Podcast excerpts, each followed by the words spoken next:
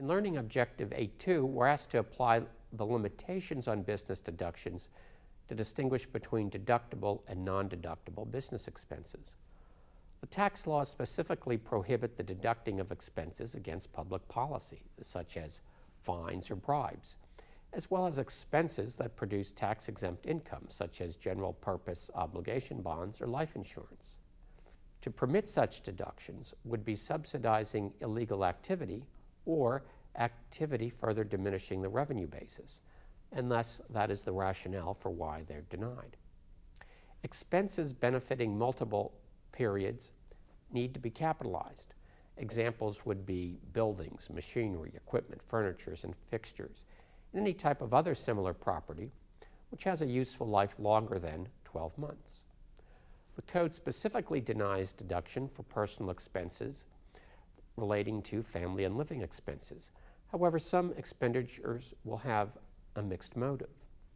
Examples would include meals and entertainment expenditures, which are only 50% deductible. And those entertainment expenses are allowable only if business associates are actually entertained, the amounts are reasonable, and the entertainment is either directly related or associated with the active conduct of a business. There are additional special limits and record keeping requirements that are applied to these business expenses that have this element of personal use. Remember to maintain contemporaneous records and provide the who, what, when, where, and why of the circumstances of the entertainment and food. Let's put this together with a learning exercise from chapter 8, question 52.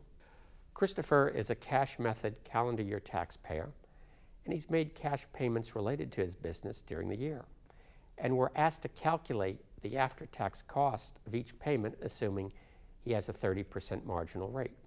The first transaction is a $500 fine for speeding while traveling for a client meeting. Those, of course, cannot be deductible at all because it, it would be a deduction against public policy.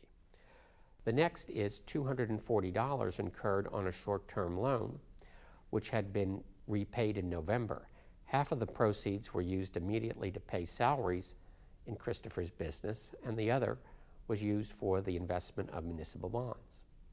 So that amount is $204. That's going to represent 240 times 1 less 50% times 30%. Remember, the other half is not deductible because it's been used for the production of tax exempt income. The third transaction was $600 for office supplies paid in May of this year, half of which are going to be used this year, and then the remaining half by February of the next tax year. It's all deductible because it's used within the next tax year, so the after tax cost will be 600 times 1 minus the marginal tax rate of 30% or 70% of 600 or 420. And then the final expenditure is $450 for several pair of work boots. Christopher expects to use the boots about 80% of the time in business as he's touring construction sites, and the remainder of the time they'll be used for his hiking. We'll consider the boots to be a form of clothing.